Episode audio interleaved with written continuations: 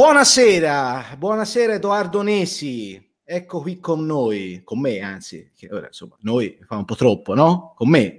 Ma non siamo solo io e te però. No, no, adesso arriva un po' di gente, arriva, io li ho convocati tutti per le 21.30, noi siamo precisi, giusto? Siamo... Perché te tu sei... A tutti quelli si stanno collegando, che sono collegati, che si collegheranno.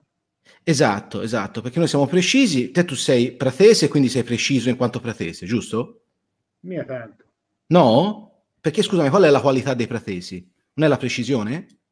No, anzi, il pratese era sempre abborracciato, come si, si, come si eh. usa dire. Il pratese c'ha di qualità, se, se ancora può, si può dire c'è una qualità pratese, quella la tenacia, l'entusiasmo, la voglia di, di, fare e di spendere. Queste sono le qualità dei fratesi.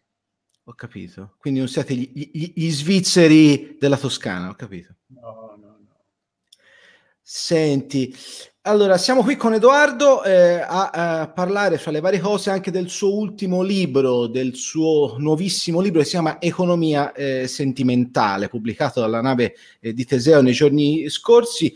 Un magnifico viaggio, eh, mi viene da dire. Eh, anche giornalistico, nel senso che hai fatto anche un lavoro di, di scavo, di, eh, di, dialogo, di approfondimento. sei tornato sulle orme eh, della, della, tua passione, che è quella della, del capire anche l'animo eh, umano alle prese con le difficoltà. No, Storia della mia gente era un grandissimo racconto di una enorme difficoltà che ti era piovuta addosso. Ora, in questo libro hai parlato della, della, della pandemia e degli effetti socio-economici della pandemia. Il libro è pieno di storie, molto bello, è anche divertente, amaro. E, e ti voglio chiedere, senti, Com'è, nato, com'è nata l'idea di, di, questo libro? Quando è che ti si è accesa la lampadina? Ma, eh, è sempre un po' complicato spiegare queste cose e poi quando lo faccio eh, è difficile anche crederci, però è andata davvero così. Cioè io volevo scrivere un libro su mio padre, avevo pensato durante la pandemia di scrivere un libro su mio padre perché ero convinto e sono convinto che la pandemia sia irraccontabile irraccontabile perché già raccontata da tutti ogni giorno e benissimo, da tutti nel senso che davvero da, da, dai post di Facebook, dalle, dalle parole che, che, che, vengono consegnate alla, alla rete, eh, da quegli orrendi telegiornali, a quelle conferenze stampa delle sei, da, dall'immagine dei camion militari di Bergamo. La, la, la, pandemia è stata già raccontata e non era possibile riraccontarla, quindi ho voluto provare a, una volta che il libro su mio padre non mi veniva, non mi veniva, era a 70 pagine piuttosto buone, ma da lì poi non mi muovevo, eh, ho pensato che fosse possibile raccontare una, una storia delle conseguenze della pandemia, del post pandemia e soprattutto concentrarmi sulla parte economica, perché mi ero accorto della totale asimmetria dell'impatto della pandemia su, sull'Italia. Perché um, nel momento in cui si, uh, per esempio, si chiudono delle aziende e delle altre si lasciano aperte, si crea una ferita profonda nel, nel tessuto stesso della, dell'impresa italiana, della società italiana, perché eh, se stai aperto, stai aperto, se stai chiuso, il mondo cambia completamente, non sei abituato a star chiuso, non, non, sai come comportarti, la tua azienda non ha i mezzi per star chiusa, non sai se la riaprirai eh, e te come imprenditore, che tu sia un imprenditore grande, piccolo, medio, che tu sia una partita IVA e poi soffri immediatamente di, di ogni cambiamento di ciò che succede alle imprese, ecco in quel momento là ti accorgi che non, non sai più come andare avanti, mentre magari tante altre imprese, chissà perché, vengono lasciate aperte, tipo i produttori di imballaggi sono rimasti aperti, eh, mentre i ramifici sono rimasti chiusi. Negozi, alcuni negozi sono rimasti aperti, altri negozi sono rimasti chiusi. Quindi c'è stata questa divisione e volevo raccontare come l'Italia si era divisa ancora una volta e forse anche come eh, alla fine a toccarne, come sempre, erano state più o meno lo stesso tipo di persone, di aziende, che erano state toccate dalla globalizzazione. Infatti, parlando alle persone, sia a Prato sia fuori Prato, insomma, la grande infinita provincia italiana, veniva fuori che gli stessi che avevano sofferto la globalizzazione soffrivano per la pandemia. Chi non aveva sofferto per la globalizzazione non soffriva nemmeno per la pandemia. E questo mi è sembrato un ottimo, un ottimo argomento su cui impostare un libro. E poi sono riuscito a metterci dentro anche la storia di mio padre.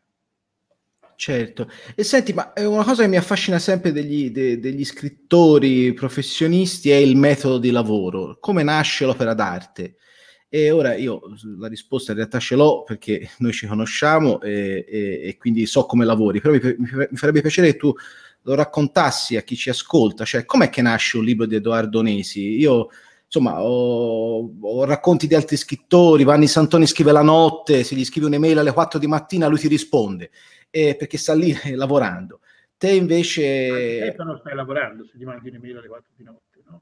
Sì, certo, stiamo, stiamo tutti lavorando, P- però te, te, te, te no, non scrivi più la notte, lo facevi un tempo, no? Mi ricordo, hai detto. Sì, io da ragazzo scrivevo scrivevo solamente nella tarda serata e, e, nella notte e nei fine settimana, perché lavoravo in azienda e quindi in azienda non potevo scrivere e quindi scrivevo la notte. E la notte però era astraente, era astraente, è un modo, eh, non è lo stesso che scrivere di giorno. E per, te, per esempio adesso non potrei più farcela. Eh, ora mi sono ormai cristallizzato in questo tipo di decisione, cioè che io mi sveglio la mattina, prendo un caffè e scrivo, quando mi riesce. L'ideale mm. momento è sempre quello lì, insomma, la mattina appena sveglio. E, e può durare al massimo fino all'ora di pranzo. Eh, dopo pranzo ho un'altra mezz'ora d'autonomia, ma proprio non di più. E poi il pomeriggio è completamente perso, cioè lo puoi usare per tutto il resto, per, per la vita, ma per scrivere a me non riesce praticamente quasi mai posso correggere le bozze del libro, posso correggere il libro stesso eh, quando ancora non è diventato bozza, ma non posso scrivere cose nuove. Ecco, posso vedere come sono andate le cose che ho scritto, ma non posso scrivere cose nuove nel pomeriggio. Non so perché. Um, davvero non so perché. Forse una questione di energia. Ma tu come, come, come fai, Edoardo? Eh, scrivi tanto e poi butti via le cose oppure hai sempre bisogno eh, di, cioè, ti, ti, basta quello che scrivi, cioè com'è che sei preciso nel senso che ti fai bastare quello che scrivi oppure scrivi tantissimo e poi butti via le cose? No, io lavoro sempre in correzione, cioè decido fin dall'inizio come voglio scrivere un capitolo e lo scrivo, però non va mai bene, cioè io continuo continuamente a lavorarci e per esempio quando decido cosa c'è all'inizio di un libro io continuo a rilavorare su quelle parti prima di arrivare a scrivere un capitolo nuovo io riparto dal capitolo primo o anche da due capitoli prima. È un'abitudine che ho da sempre e che tra l'altro ho scoperto c'è anche Joan Didion, che è il mio idolo letterario, sì. per la sua straordinaria esattezza e precisione e, e splendore della prosa e lei lavora proprio così, che continua a ripartire dall'inizio e a rimettere a posto le cose. E, um, mi sembra un gran metodo perché poi alla fine tanto sono funziona così. Per me la, la, correzione è fondamentale. Io non ho mai scritto una cosa che andasse bene alla prima, mai, non ci ho perso. Non è possibile. Eh, anche perché dopo un po' ti abitui a queste idee, quindi sai che non puoi, non può essere così, e quindi ti accontenti all'inizio di scrivere almeno le cose che devono succedere, una specie di ossatura di ciò che tu vuoi scrivere, e poi lo scrivi. E poi pian piano cerchi di migliorarlo. Tieni conto del fatto che, sempre se a qualcuno questa cosa interessa, ormai comunque tu la testa la dico, molto spesso mi succede che dei capitoli ehm, che sono piuttosto buoni, mi sembrano piuttosto buoni, vanno avanti, entrano nel libro, ci stanno per un po' di tempo, poi alla fine mi accorgo che in realtà di quel capitolo mi interessava soprattutto un concetto, due concetti, a volte una descrizione, a volte poco, poche altre cose. E pian piano questi capitoli diventano sostanzialmente più piccoli fino a perdere la loro forma e funzione di capitolo e diventano delle, semplicemente a volte dei periodi, a volte delle frasi, a volte alcun aggettivo e basta, no? È un pensiero, cioè è veramente una, un'opera di, di continua mm, correzione. E poi c'è il fatto di tutti i capitoli che uno scrive e che li mette a posto, mi sembrano buoni e poi li taglia completamente e, e quelli a volte eh, è successo di potersi riusare in altri libri. Perché poi alla ah. fine mi sono anche accorto che sì, cioè tagliare, uh, è, è, piuttosto complicato, cioè se tu hai scritto una cosa, ci sei stato sopra per tanto tempo, poi se tu la tagli puoi non inserirla appunto in quel libro lì, però poi rimane. È bene che rimanga, che poi alla fine vedrai e magari in un altro libro va a finirci. A me è successo a volte avere una cosa che era vecchia, di inserire capitoli che erano vecchi di tre libri e, ah. poi li ho messo in un altro. Sì, sì. Ah, ma senti. Cioè, io non butto via nulla, sempre. Non butti via No, no, no, ma neanch'io, neanch'io. mi succede anche con, eh, con, gli articoli, cerco sempre di riutilizzare tutto quello che faccio, tutto quello che scrivo. E non mi piace proprio l'idea di, di, di, buttarli. Per fortuna esiste anche internet dove uno si può anche sfogare mettendo cose che eh, magari sui giornali non possono andare, e quindi insomma ci sono mezzi di, di diffusione alternativi. Senti, eh, Edoardo, eh, a un certo punto nel, nel libro scrivi ogni tanto quando sono più sperduto di fronte agli accadimenti, telefono a Enrico Giovannini. Ora, uno si può immaginare no, tante forme di, di, di, risposta e resistenza a, a, agli accadimenti. Perché proprio Enrico Giovannini, mi chiedo? Perché io penso che lui possa darmi dei consigli e, e offrirmi una visione delle cose che, che io non ho. È, è una delle poche persone che nella mia superbia, diciamo, considero eh, grandemente superiore a me e grandemente capace di dirmi delle cose che io da me non, non avrei capito. Lo rispetto, lo ammiro come persona e poi soprattutto mi piace eh, quell'idea sua, questa sua, eh, suo essere un, un profeta della sostenibilità e di continuare a spiegarla senza arrabbiarsi, senza stancarsi, e di trovare però a questa sostenibilità, a questa idea di sostenibilità così facile da dire, che ormai è sempre sulla bocca di tutti, da affiancare all'enunciazione della giustezza, della, della, sostenibilità, anche un metodo politico per raggiungerla. Questo mi sembra grandioso. Lui ci crede ancora nell'idea che il mondo possa cambiare e migliorare, che, e nel mondo si intende tutti noi, tutti insieme cosa che io da individualista ho sempre visto come un po', un po', sono sempre stato dubbioso su questo, però abbeverarmi alla fonte di Giovannini mi fa sempre bene. È proprio vero, insomma, quando c'è qualcosa che non capisco chiamo lui. E senti, eh, Edoardo, ma eh, meglio fare politica o, o, o, essere uno scrittore? Visto che tu hai fatto eh, entrambe le cose, politica per, per un breve periodo, co- cos'è, cos'è che, cos'è che è meglio fare o è meglio essere, dipende da come la mettiamo.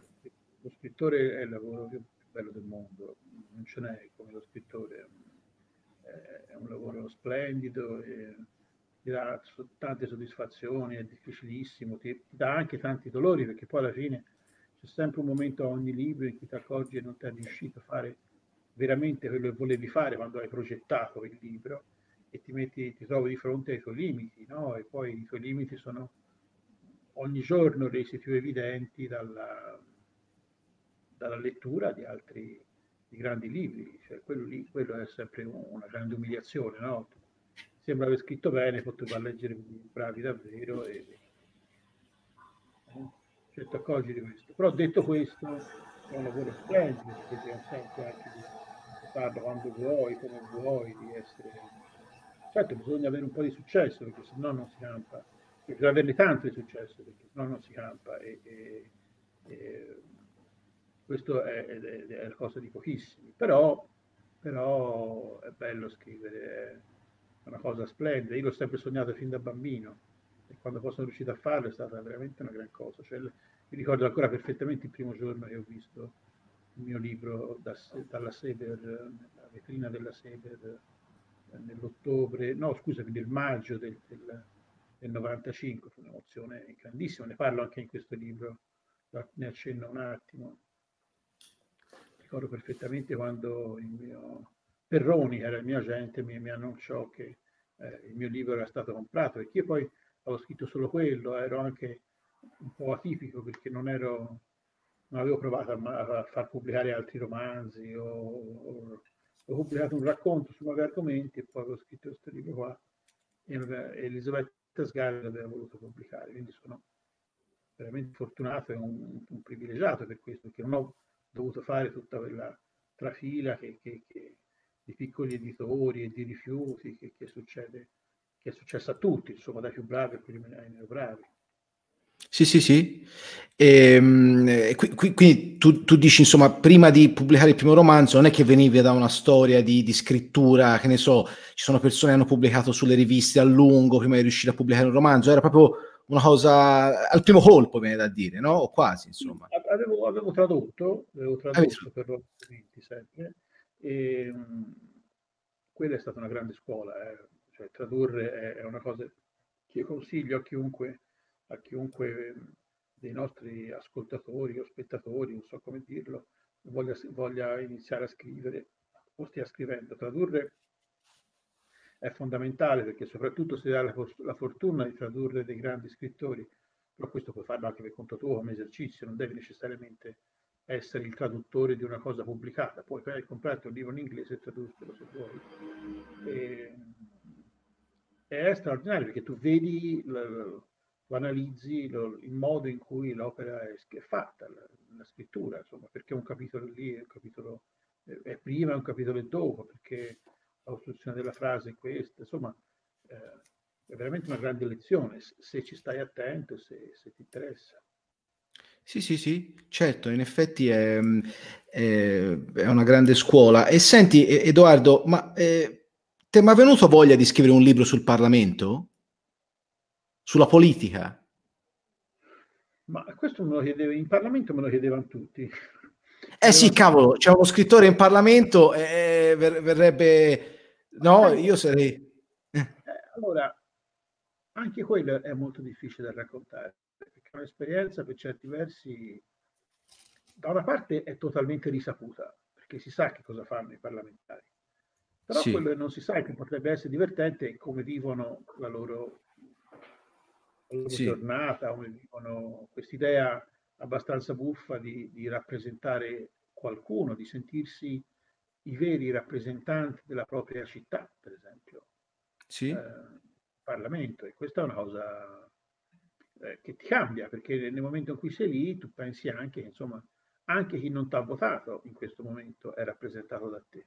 E questo è complicato, da, da, da difficile, è molto difficile farlo bene e infatti non so se l'ho fatto bene, ho avuto anche la, la sventura diciamo, di entrare in Parlamento a un partito, il fondatore del quale è uscito dal partito pochi mesi dopo che era stato eletto. No? E quindi insomma a volte insomma, c'è da considerare anche questo, se tu sei in un grande partito, qualsiasi esso sia, sei anche un po' protetto dal fatto di stare in un'organizzazione, di stare in una in compagnia di persone che comunque un po' lo sanno fare, ma nel caso di scelta civica eravamo tutti degli absolute beginners, ognuno si sentiva una piccola superstar perché ognuno veniva da un settore nel quale aveva avuto successo e pensava che ogni settore fosse più importante degli altri, c'erano grandissimi imprenditori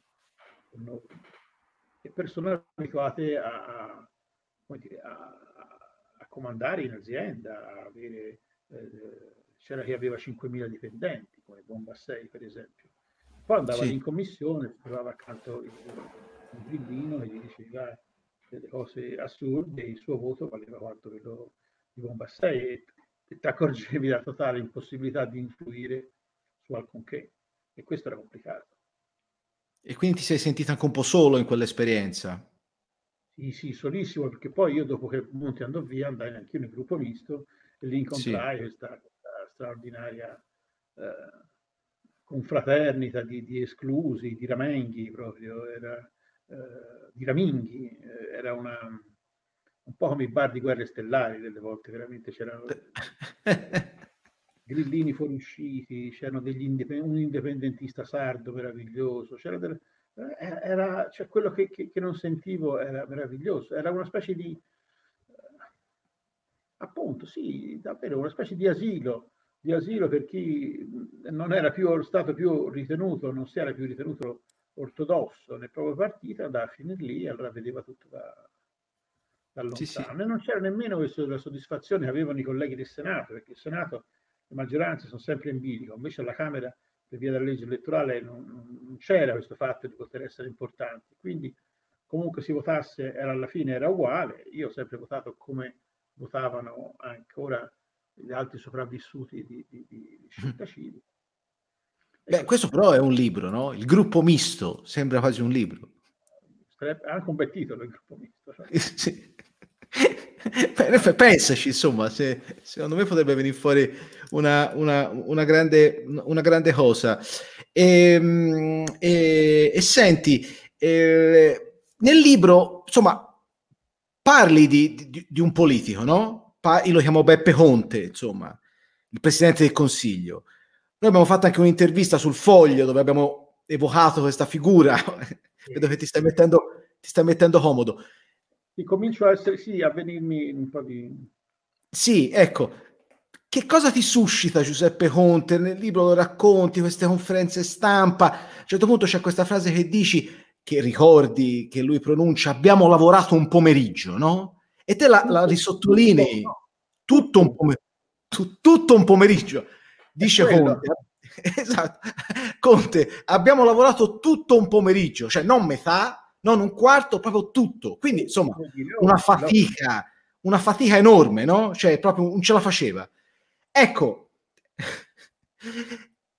te che idea ti sei fatto di sto Conte?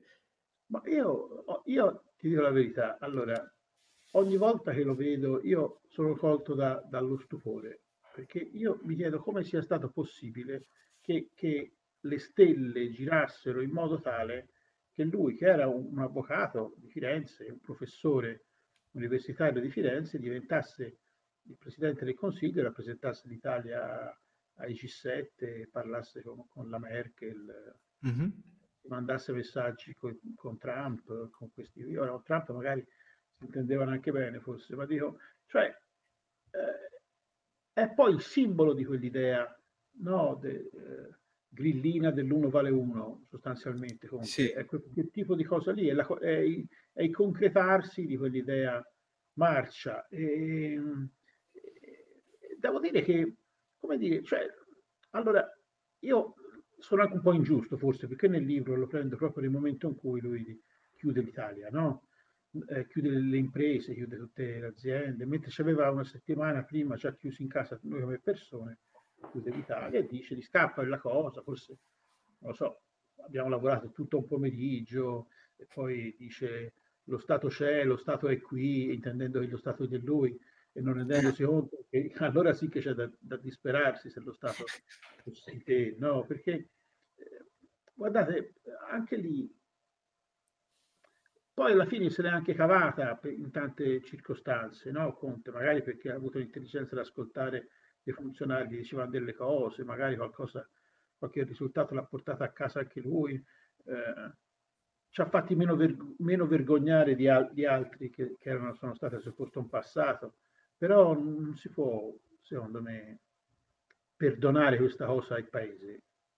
Cioè il fatto che lui sia diventato Presidente del Consiglio in quel modo lì e che sia rimasto a fare il Presidente del Consiglio con la sinistra dopo essere stati presidente del Consiglio eh, Salvini. Insomma, questo è, è una cosa che, che, non va bene, che non va bene, che non è tollerabile. Ecco, anche solo per quello non è tollerabile. Poi sai, eh, tutti possono sbagliare e anche le persone con, con i curriculum migliori poi alla fine possono no, fare una cazzata o farne tante.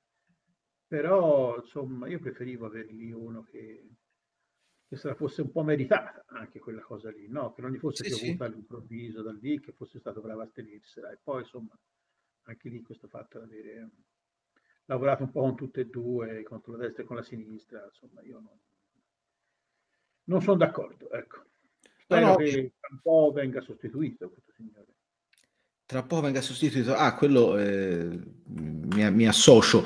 Eh, sono d'accordo con te. Però la domanda è, caro Edoardo, è questa, cioè dopo Conte chi? Nel senso che abbiamo sempre l'impressione di aver eh, toccato il fondo del de barile e continuiamo a scavare, nel senso che negli anni ci siamo giocati un sacco di leader, un sacco di classe dirigente, anche di sottogoverno.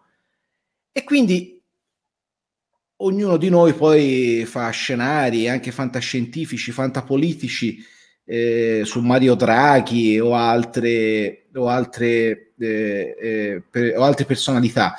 Ecco, ma te non hai la sensazione che effettivamente ci siamo eh, giocati un sacco di, di leader? Uno, insomma, uno è un nostro conterraneo, nel senso che di, di, di regione, ecco, non, non, mi permetto di, di, entrare nella tua pratesità, però insomma, passiamo, pensiamo a Matteo Renzi. Matteo Renzi ce lo siamo giocato, ce lo siamo bruciato. Adesso c'è uno che gli assomiglia, dicono che è Calenda. Per esempio, a te piace Calenda? Ma io lo conosco bene Calenda perché faceva parte anche lui di Scelta Civica, l'ho conosciuto certo. a quei tempi lì. A me piace molto, nel senso mi sembra che lui sia il tipo di, di, di personaggio che, che, abbia delle conoscenze tecniche e che almeno anche nelle sue dichiarazioni, a volte un pochino no, un po diseguali, diciamo, fra di loro, però quando lui parla di economia e di come eh, sistemare un'azienda, eh, a me sembra che dica delle cose interessanti. No? Poi sai, un politico deve avere anche fortuna, cioè deve essere Conte è il simbolo di questo, no? che è arrivato a quel momento, buon Presidente del Consiglio eh, magari può essere molto bravo e non avere il, come anche Letta, che era anche lui conterraneo nostro alla fine. Letta sì. in una situazione molto difficile, tutto bloccato, eh, doveva entrare Berlusconi, poi Berlusconi non entrò e allora mi, il governo lì si sfaldò. Io me lo ricordo, perché ero in Parlamento lì quando, quando, sì. quando toccò a Letta. Insomma, erano momenti un po' strani perché si veniva dall'avere il famoso tesoretto, non so se ve lo ricordate, no? Perché Monti sì, sì tutto quello che Monti fece fu dire, accumulare dei soldi che poi subito i suoi successori si, si dettero a spendere, no? ciò che aveva tassato Monti poi fu speso da, da, dagli altri. E, e, in effetti sono stati bruciati i leader, come dicevi giustamente te. Eh, Calenda è uno che non so se riuscirà a avere la sua opportunità. A me, a me piacerebbe, io, ecco, io credo che lui non farebbe dei guai eh, perché lui si limiterebbe a sistemare la parte economica per quello che gli compete, per quello che gli riesce e non si infilerebbe in problemi politici dei quali magari non ha competenza o contezza. In questo mi sentirei abbastanza garantito se, se lui ci fosse, però non vedo come possa andare a diventare un leader a quel livello, visto che il partito non è, non è molto forte, diciamo, e per quanto possa crescere insomma, poi con il PD sono dei problemi. Io l'ho visto se è candidato al sindaco di Roma. Insomma, eh, infatti te lo stavo per chiedere, non è un po' uno spreco? Ma certo, a me è sembrato un, dire, un passo falso, anche perché crei una cosa importante, almeno per te, tu racconti una cosa importante e poi dopo ti candidi per una cosa che per quanto importante anch'essa possa essere, però è comunque sempre frazionale, no? Insomma, se tu parli dell'Italia, se tu parli di Roma, non lo so. Certo. Poi sai, i romani tendono sempre a considerare Roma davvero come il centro del mondo, no? Sì, sì, sì, sì. I film sì, sono tutti fatti, girati a Roma e tutti i personaggi romani. Lì, sì, sì, sì. Parlano lingua romana, ecco, romanesca. A proposito di film, visto che eh, siamo in, tema, dal tuo ultimo romanzo, quindi dal tuo penultimo libro, eh, sarà tratto un film. Sì, eh, di Volevo sapere se tu ci puoi raccontare qualcosa. So che, che, tu hai iniziato a lavorare alla sceneggiatura a settembre, no? Mi pareva. Se ci puoi raccontare qualcosa, insomma. È...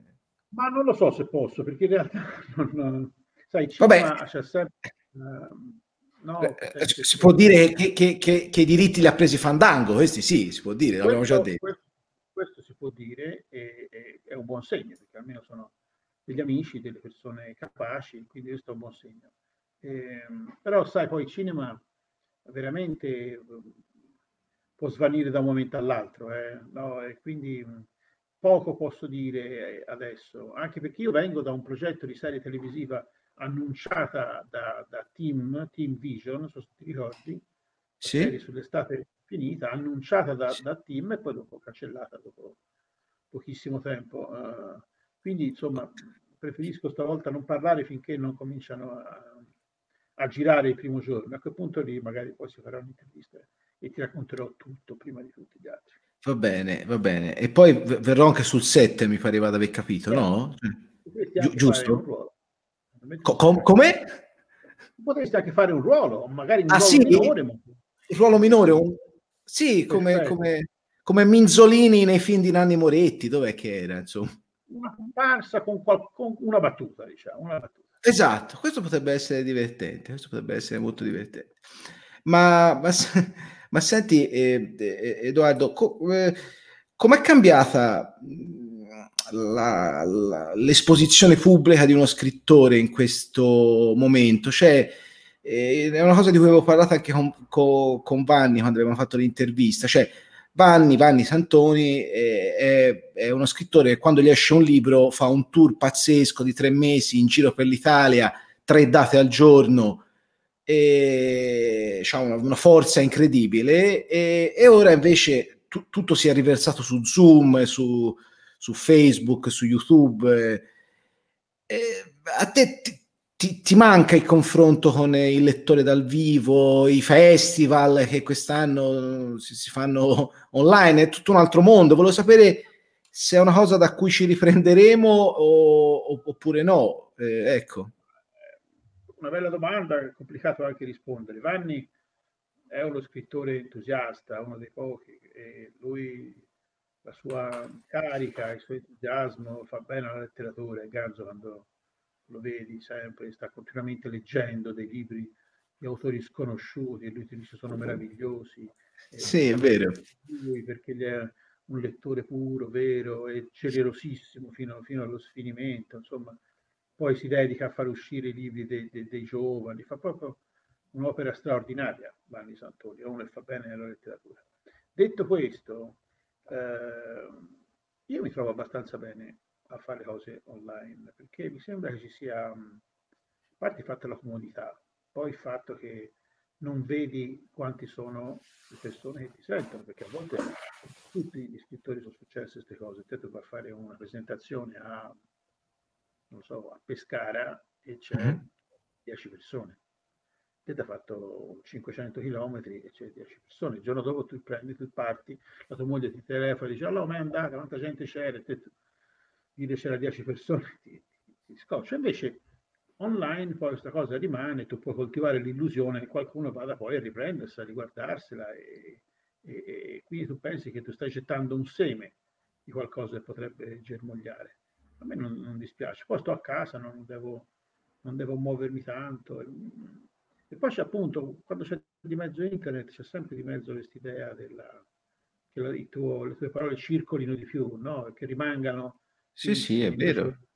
Presentazioni svanisce lì, anche se devo dire che eh, diventa anche molto bello. Alla fine mi piaceva molto a me fare presentazioni anche quando c'era poca gente, perché quelli che erano venuti lì erano, no, erano, avevano mangiato presto, si erano messi il cappotto, erano usciti in strada, avevano preso la macchina, parcheggiato, si erano, si erano messi lì a sedere a sentire te che tu venivi da Prato e loro magari erano lontanissimi da te, però ci credevano e tu potessi dirgli qualcosa di caso. Ecco, questi sono, sono personaggi che mi mancheranno, perché queste persone erano poi veramente una delle grandi ragioni per cui anche si scrive, no? Perché il lettore, il contatto del lettore è importante. Cioè, io poi amo sì, pensare sì.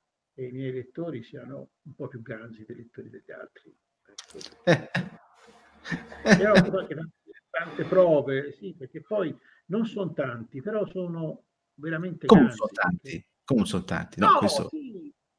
Tutti sono vorrebbero tanti. avere più lettori, capito? Ah, vabbè, certo. Caro, caro figlio con me si lamentava del numero dei suoi lettori, quindi a questo punto se lo fa lui posso farlo anch'io. E, ehm, e, e, quindi i tuoi lettori poi alla fine ti scrivono, ti dicono le cose e ti, e ti capiscono e ti suggeriscono delle cose e ti dicono delle cose che ti ha messo nel libro e te non te ne eri neanche accorto e ti seguono i personaggi, quelle sono cose veramente impagabili. Ecco. E spero che per il fatto di non fare presentazioni non perderò queste persone, che poi magari vengano da te, vogliono la dedica sul libro, perché eh certo. E vengano da te quel libro tutto stropicciato perché si vede l'hanno letto eh, e riletto. E c'è chi mi ha detto una volta, questo mi, andavo, mi è rimasto sotto la pioggia perché ero sotto la pioggia e è rimasto lì, però per favore firmamelo lo stesso senza sapere che quello era il regalo più bello che mi potessero fare, no? E quindi, no, no, questo mi mancherà, sì. Sì, sì, sì, no, ma lo capisco, lo capisco, eh, lo capisco. Anch'io quando p- presento dei miei libri, i miei sono, sono, sono saggi per ora, e mi piace sempre l'idea di poter anche litigare con il pubblico, nel senso che qualche volta è pure successo, ricordo quando presentai il mio libro Siena brucia a Siena. Eh beh, però e... vai a cercare la città del Io non ci sarei andato. Però fu bella, fu una presentazione delle più belle che abbia mai fatto in vita mia nella biblioteca degli intronati dove c'era un sacco di gente e l'atmosfera era, era veramente incandescente. E, e, e, senti tra l'altro anche questa nostra conversazione naturalmente eh, poi domani la potete riascoltare trovare sui podcast che dopo vi preparo. E tra l'altro ti leggo un e mando in onda un commento di Giulio Massa che ha detto che il tuo commento Conte Preme è una cosa che non si può perdonare al paese, io naturalmente parlo così di mio, lui ci, ci, ci, ci imita, fantastico epitaffio ha scritto, quindi insomma eh, Giulio Massa, poi invece Enrico Marchi scrive il Barrocciai in tv sarebbe stato splendido. Eh, grazie Enrico, è vero, è vero. Eh, anche il Barocciai, per esempio, è una bella storia perché poi tante persone continuano a chiedermi quando tornerà, se tornerà, voglio che torni e, e così. E, quello personaggio mi ha dato, dato, tanto, mi sono tanto divertito anche a, a scriverlo. E, e, so, comunque continuate a chiedere che magari poi torna davvero perché ogni tanto mi, manca anche a me Ivo Barrocciai. Ti, ti, ti manca, eh, sì. Tra l'altro, scusami, per, per, un, per uno scrittore che ha tanti eh, libri alle spalle, l'idea di avere un personaggio eh, di riferimento da far rivivere qua e là, cioè io mi ricordo da questo punto di vista che è uno dei miei autori preferiti, tra l'altro Bret Easton Ellis lo fa in continuazione, no? ha quella serie di personaggi e, e lui riutilizza. E, e, e, dal punto di vista eh, narrativo ha anche una componente, eh, cioè queste scelte narrative hanno anche una componente, secondo te, mi viene da dire psicologica, nel senso che io farei lo stesso, cioè se io trovassi un personaggio che mi piace tanto, non lo, non lo vorrei mandare via, non riuscirei a liberarmene, perché è una cosa di cui, eh, che probabilmente fa anche un po' parte di me, no? Cioè nel senso, eh, ci sono cresciuto magari, no, no, non so come dire, so se riesco a spiegarmi. Eh, no, non succede che da tutti gli scrittori, perché non tutti hanno dei personaggi di riferimento. Me la descrivi un po'? È vero, io sono completamente d'accordo con te, cioè io mi diverto molto perché, eh, perché ah, c'è anche da dire una cosa, cioè non è che te puoi creare un personaggio e poi dimenticartene, non lo puoi abbozzare e lasciarlo lì. È molto importante i personaggi quando tu li scomodi no, dal loro limbo e tu li fai diventare personaggi, poi dopo tu li devi rispettare. Cioè, per esempio, De Barrocciai, io quando parlavo di lui, io lo conoscevo benissimo, cioè sapevo esattamente che, che, cosa aveva fatto la sera prima e cosa aveva fatto la sera dopo dei capitoli in cui lui appariva. Eh. Cioè, io so come si veste, so come cosa gli garba, cosa non gli garba, so, so l'antipatia. Cioè, si tratta di, di, di, di, creare, capito? E quando tu crei una cosa, o se tu la crei male o, o se la crei senza attenzione, senza rispetto, poi dopo non funziona, il lettore se ne accorge e te sei un cialtrone se tu fai così. Quindi tu devi dare il meglio, il meglio di te nel creare un personaggio e eh, mettere tutte le energie possibili. Poi quando il personaggio è nato, ti accorgi che appunto ti danno a volte nei libri successivi, soprattutto se hanno la stessa ambientazione, se hanno stesso, un tempo simile, eh? però eh, è importante starci dentro un po' perché da scrittore tu sei più sicuro perché tu lo conosci di appoggiarti su di lui. Ma quando mi succede a me da lettore, come per esempio nei, nei libri di Bret Easton Ellis, come dicevi, a me mi garba sempre tanto. Quando io trovo un, un personaggio che già conoscevo, io mi sembra di trovare un amico, di ritrovare un amico, di rivederlo per caso, cioè mi garba tantissimo.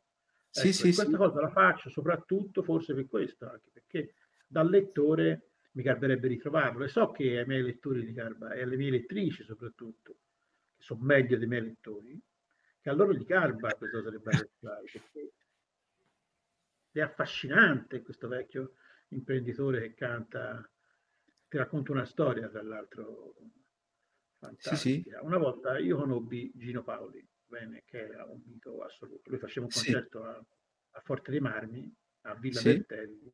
Allora il sindaco mi disse vieni, vieni, vieni. Dice, io vengo, però te tu mi fai conoscere Gino Paoli. Si cancella tutto, mi telefono, mi disse vieni, vieni. Io andai in bicicletta di corsa, andai da Gino Paoli, il quale gli avevano detto, poi ero io, non so se aveva letto il libro davvero, però mi dice, eh, ho visto il tuo libro, eh, che anche te, il tuo personaggio che canta nei nightclub la mia canzone, la fai finta di non lasciarmi mai, quella lì, no? La sì, sì. una lunga storia d'amore. E, e, poi mi guarda Gino Paolo e mi fa, l'hai fatto anche te, è vero questo? E allora io questa cosa lì non l'avevo mai fatta in realtà, l'avevo sempre voluta fare. E l'avevo fatta fare cioè perché mi garbava tanto farla. Però, però davanti a Ginopale me lo chiedeva, io ho mentito e gli ho detto certo l'ho fatta, certo l'ho fatta, eh lo sapevo, ma fatta lui. Poi è andato, si è appoggiato al pianoforte con la sua meravigliosa camicia di jeans con i bottoni di madreperla, i jeans, la, la cintura da, da, cowboy e gli stivali e ha cominciato a fumare e a bere da un, da un bicchiere di whisky. Ah. Perché Gino Paoli è, è, questa roba qua, capito? È, è, la grandezza assoluta del passato. Insomma, mi garbo molto incontrarlo e poi mi commossi anche al, al concerto. Vabbè, lasciamo stare queste sono cose. E poi a te il passato piace, no, Edoardo? Te, i tu, i tuoi... Ma piace, mi perseguita un po', eh, un pochino anche mi perseguita. Me lo può garbare perché mi, ce l'ho sempre intorno, quindi alla fine mi, me, me lo può garbare. Però sì, io credo anche che forse ho avuto una vita interessante Ecco, farà sì, sì, certo, certo. del mio passato con piacere, però insomma non era male, ma anche il passato di tutti noi, per certi versi, potrebbe essere considerato eh, meglio del presente, per certi versi, però non voglio entrare, in questo discorso, ci porterebbe troppo lontano.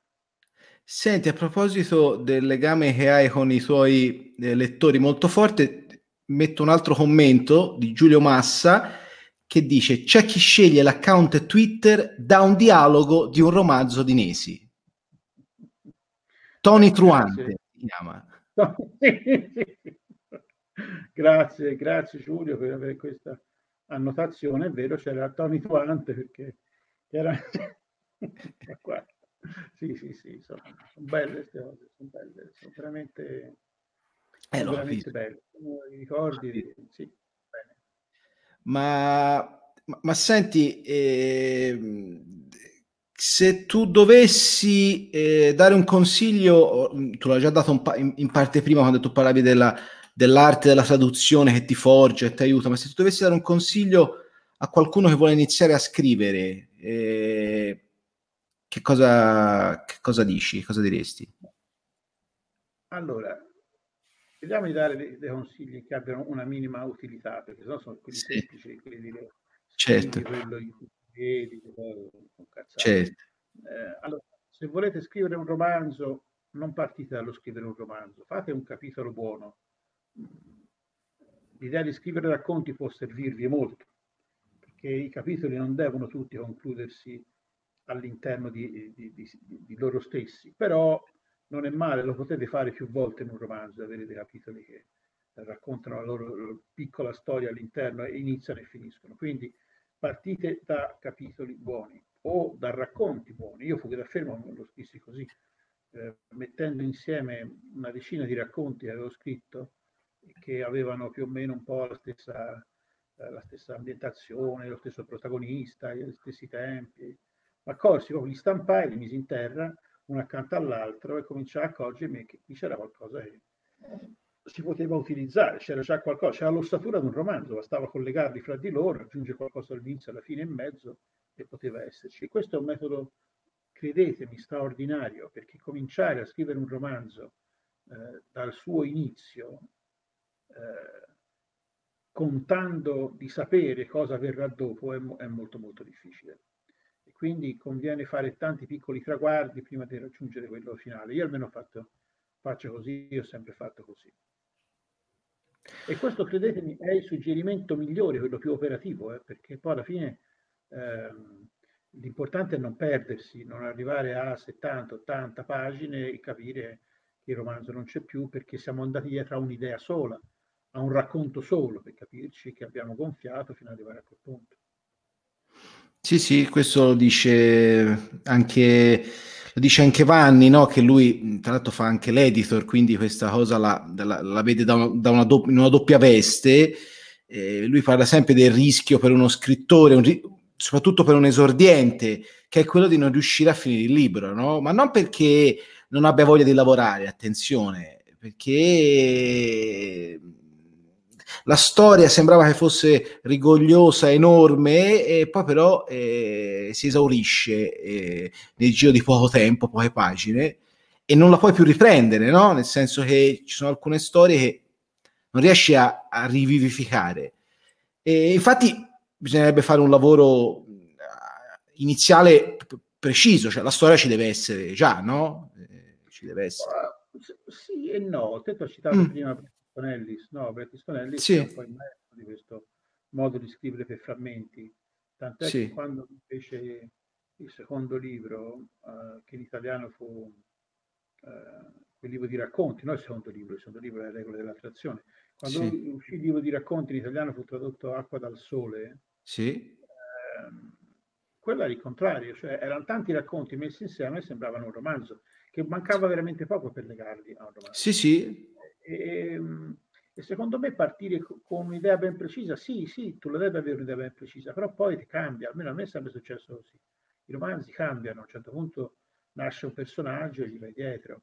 Il Barrocciai, per esempio, fa la sua prima comparsa in uh, Figli delle Stelle, che è il mio libro del 2001, se non sbaglio, il libro del 2001 nel quale lui appariva in un nightclub eh, e il protagonista dei Figli delle Stelle diceva che Baroccia era questo industriale fratese fallito che si trovava lì a cercare di irretire una ballerina ucraina, se non sbaglio, in un nightclub e, ehm, e, a quel punto io poi mi accorsi che questo era, era, era, era Ganzo, quindi dissi perché non proviamo a raccontare anche la, su, la sua storia? No? Quindi a volte le cose nascono, nascono da, da diciamo, una sorta di gigantesco spin-off sì, sì, è vero, mi piace questa cosa dello spin-off, tra l'altro, perché uno ha la sensazione che alcuni personaggi siano in alcuni libri degli spin-off, poi però magari diventano i protagonisti di due romanzi dopo, tre romanzi dopo, no? Ci sono,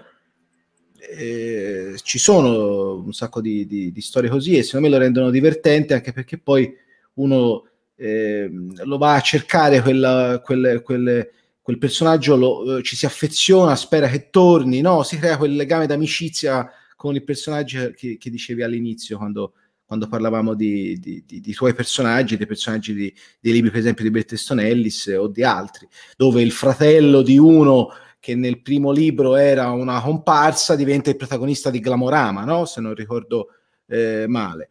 Eh, per esempio. Anche... Sì, sì, e, e poi e Patrick Bateman diventa l'altro fratello di quell'altro diventa di American Psycho.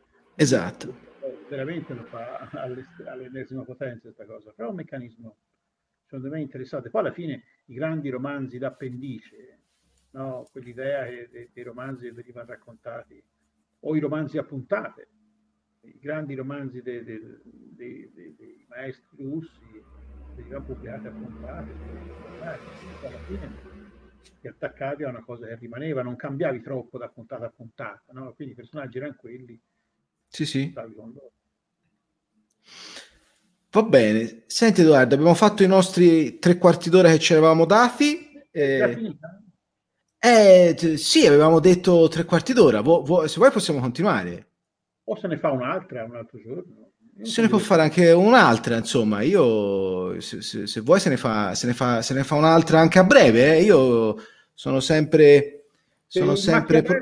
faccio tutto.